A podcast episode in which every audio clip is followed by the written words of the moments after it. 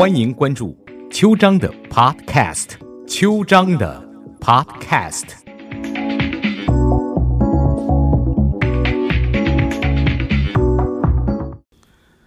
早安湾区，我是秋张律师。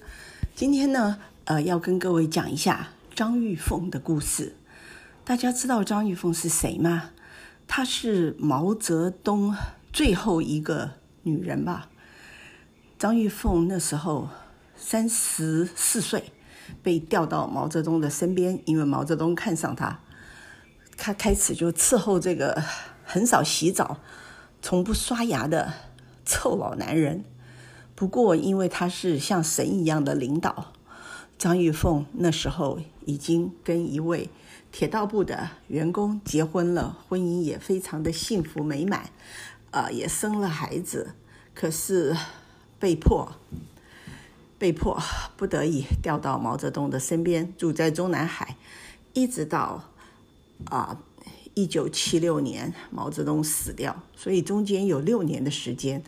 张玉凤那个时候呢，是毛泽东最重要的人，所有的公文都由张玉凤转发，每天练报纸给毛泽东听。呃，睡觉的时候，当然就陪着毛泽东睡。嗯，江青当然很讥讽他，说是那个陪睡觉的女人。可是毛泽东不要跟张江青睡觉也没办法。所以江青那个时候已经在外面呼风唤雨了，他觉得政治比这个糟老头好玩多了。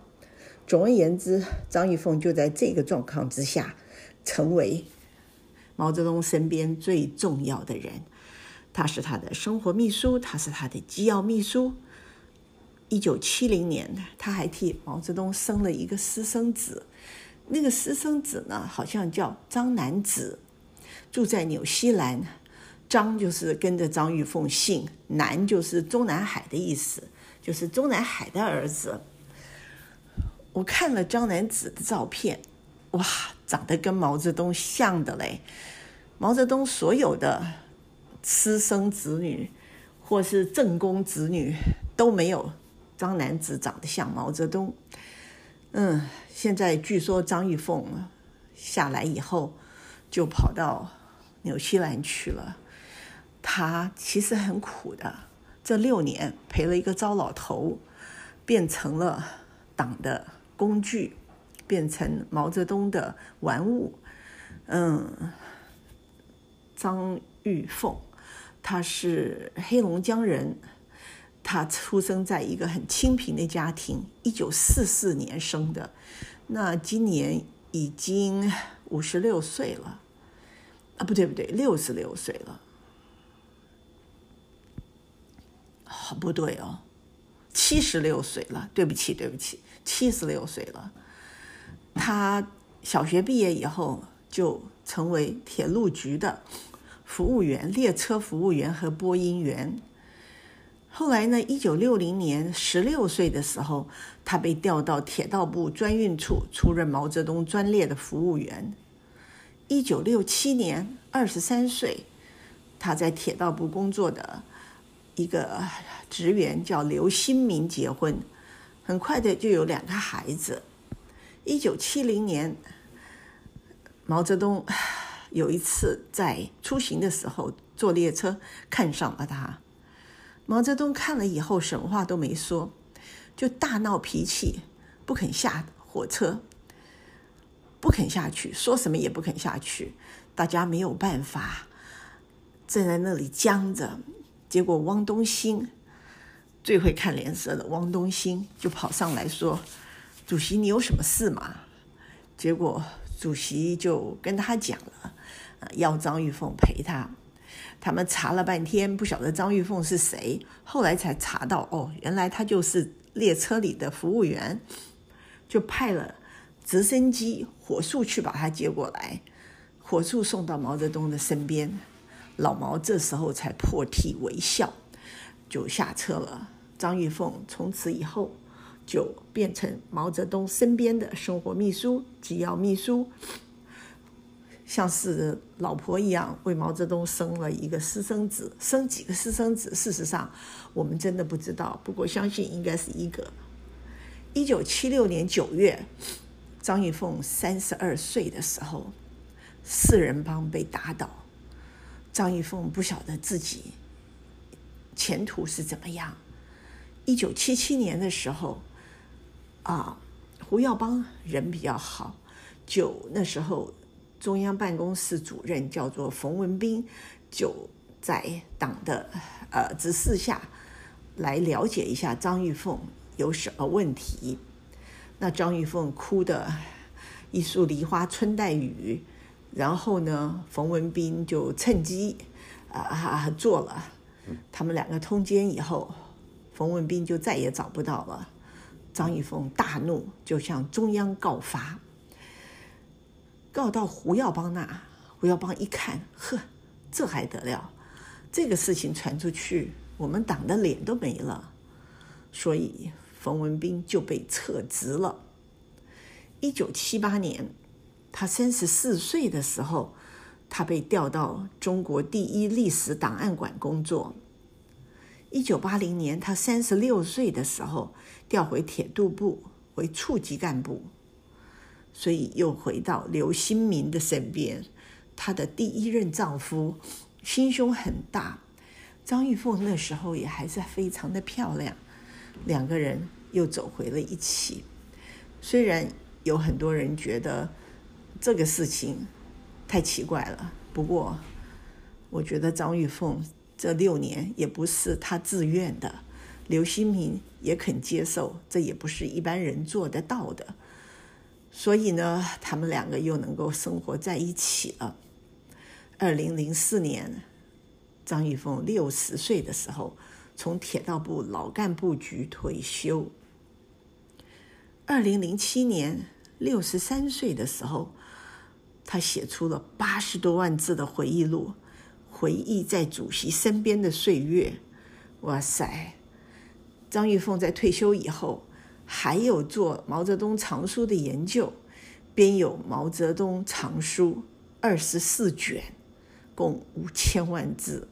嗯。这个很厉害吧？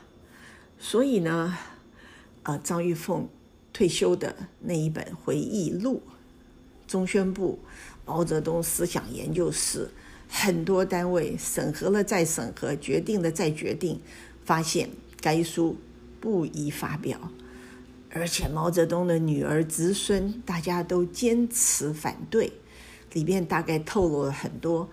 呃，比毛泽东的医生更不堪的事情吧。总而言之，那个八十多万字的回忆录就看不到了，好可惜呀！如果研究毛泽东的人看了那个回忆录，不晓得有多好。我们再回来讲张南子，男子就是在中南海出生的儿子。目前，张男子所有的信息都处于保密状态。唯一能够知道的就是他目前的生活还不错，在新西兰 （New Zealand） 的首都。记不记得文化大革命那个惨状？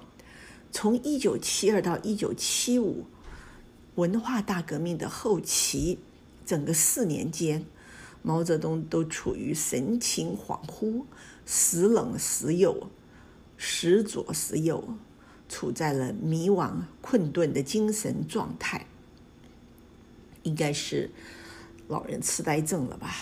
他那时候已经八十岁了，行动需要人扶持，讲话口齿不清，写字手也发抖，但是他有了老人小孩的那种尊贵的娇气，他真的老了。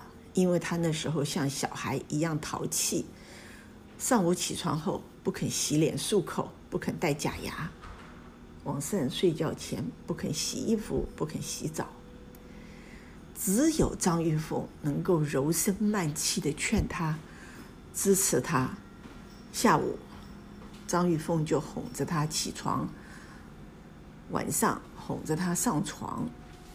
他有时候还不肯吃饭。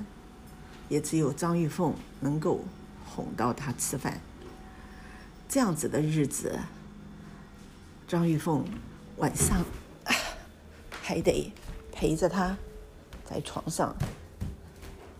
我想那个时候，他除了摸摸捏捏，应该已经没有别的可能了吧。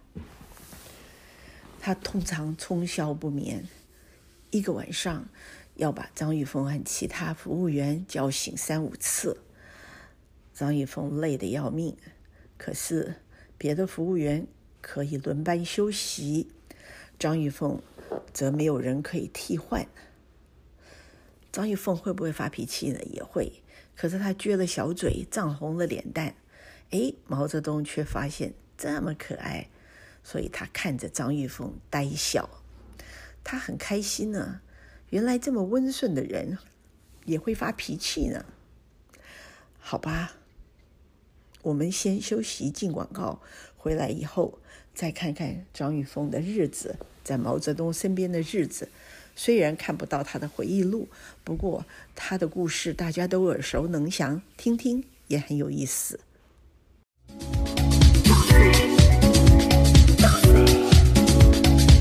感谢关注秋章的 Podcast。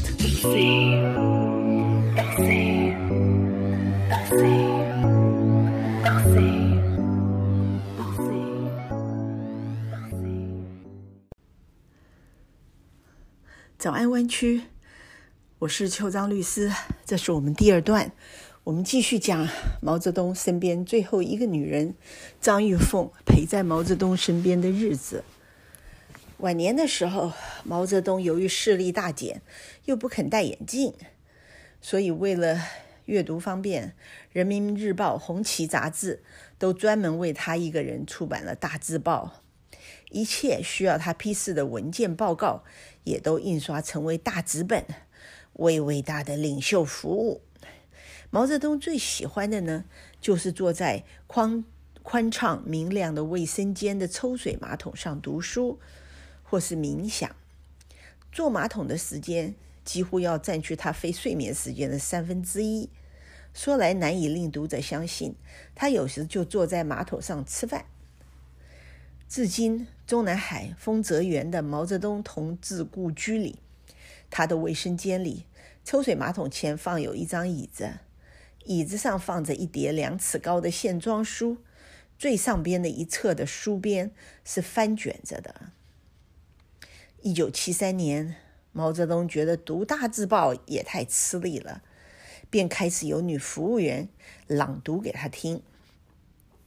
张玉凤照料他的饮食起居已经非常的辛苦了。中央办公室就想，好吧，那我们就从文工团意思来物色一个擅长朗读的青年演员来替他读诗词、读小说。机密的文件呢，简报则由张玉凤亲自来读。有一天，张玉凤来到毛泽东的书房里收拾文件。看到那个女演员上身上几乎没穿什么，任由伟大领袖搂在怀里把玩。女演员边被把玩着，边朗读两报一刊上的最重要的文章。张玉凤铁路工人出身，平常最看不惯的就是那些妖妖野野的女戏者，就狠狠瞪了那个女演员两眼。哎，毛泽东大怒。瞪着凶狠的眼睛对张玉凤骂：“你嫌我这里不好吗？你滚！我不要你，你滚！”毛泽东可是从来没有对张玉凤发这么大的脾气。张玉凤呢，也动了气。他立刻回到自己的住所，收拾了一点简单的衣物，推着中央办公厅分派给他的脚踏车，离开了丰泽园，出了中南海。借了一位也是高级干部老老乡家里的一间九平米的小屋住下。啊，他的上级当然立刻掌握了他这个新地址。没有了张玉凤，新来的女服务员人很漂亮，可是不熟悉毛泽东的起居生活习惯都不知道，衣服也找不到。毛泽东没精打采的过了三天，实在没有办法了。只好认输。他把江青找了来，他说：“来，去帮我办个事儿。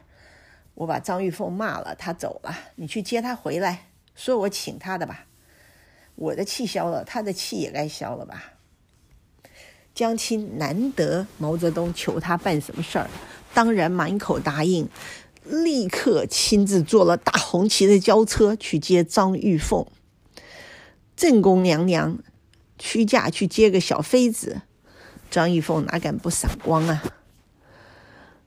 把张玉凤接回来以后，江青跟毛泽东说：“这回可别再把小张气走了。”江青。高高兴兴的走了，因为他早已当起了党和国家领导人，不需要再管毛泽东的琐事了吧？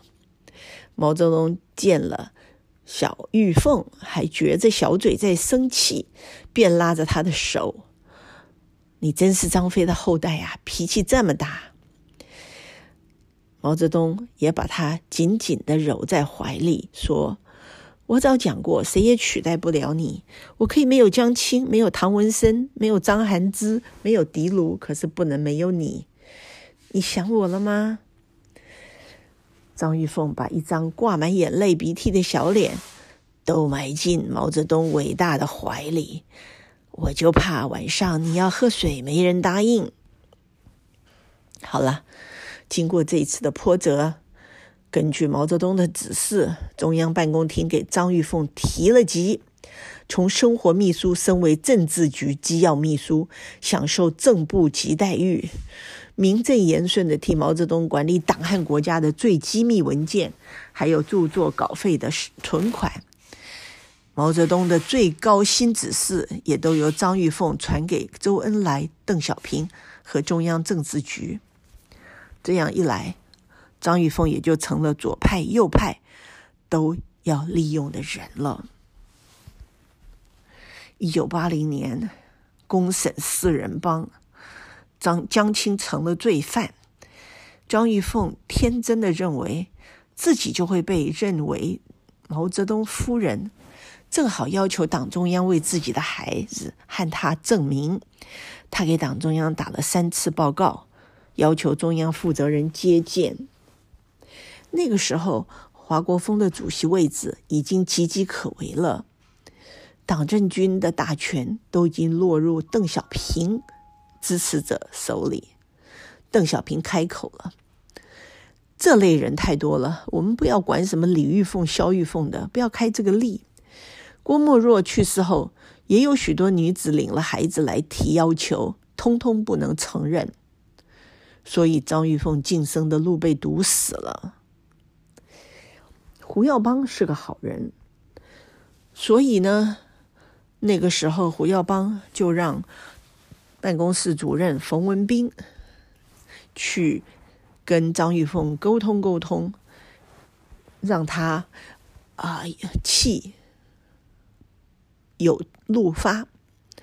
这个冯文彬动了怜香惜玉的色心。张玉凤其实那个时候年近四十，肤色洁白，明眸大眼，风韵犹存。毛泽东能够在那么晚的晚年看上他，一定是有特殊的魅力。结果两个人就通奸了。通奸以后，冯文彬就再也呃不肯跟张玉凤见面。因为张玉凤对他提出了很多要求，张玉凤一等就是三个月，开始还通电话，后来电话也不通了。张玉凤觉得自己被骗了，马上写一封信给中央纪律委员会检察长，指名道姓反映了中央办公室主任冯文彬利用个别谈话机会玩弄了自己。天哪！这是一件哭笑不得的案子，可大可小，怎么办呢？胡耀邦看了，气得半天说不出话来。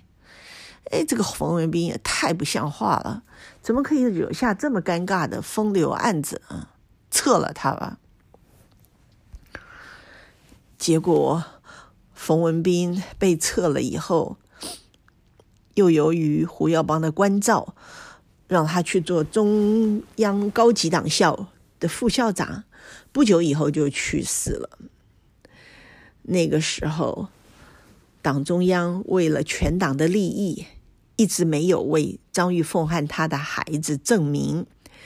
他们住在北京一座敬畏森严的高级公寓里，过着与世隔绝的日子，做成了当代封建主义道统的牺牲品，也做了毛泽东活的殉葬品。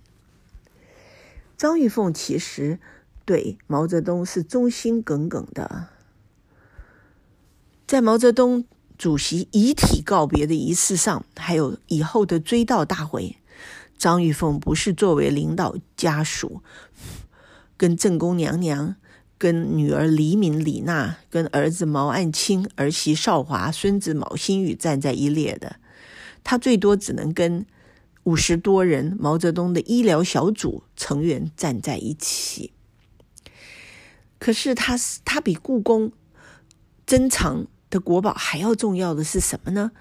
因为他那时候掌管着毛泽东私人保险库的钥锁，还有顺时钟五位数字、逆时钟数位数字，在顺时钟五位数字的密码是福尔摩斯也不能破释开启的密码。那怎么办呢？当然，他们还是做他的很多工作，到最后啊。毛去世以后，江青要毛的保险柜和财物。华国锋跟江青通话，说毛主席的财物一律交由中央保密局处理，任何人无权索取。当然，江青大吵大闹，哭来哭去。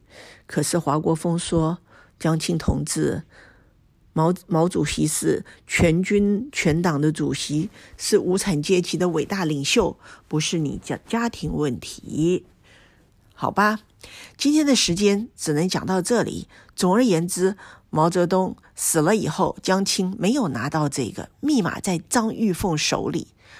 嗯，后来怎么的呢？怎么拿到的呢？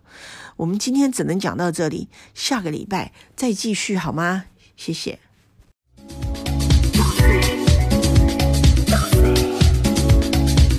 感谢关注秋章的 Podcast。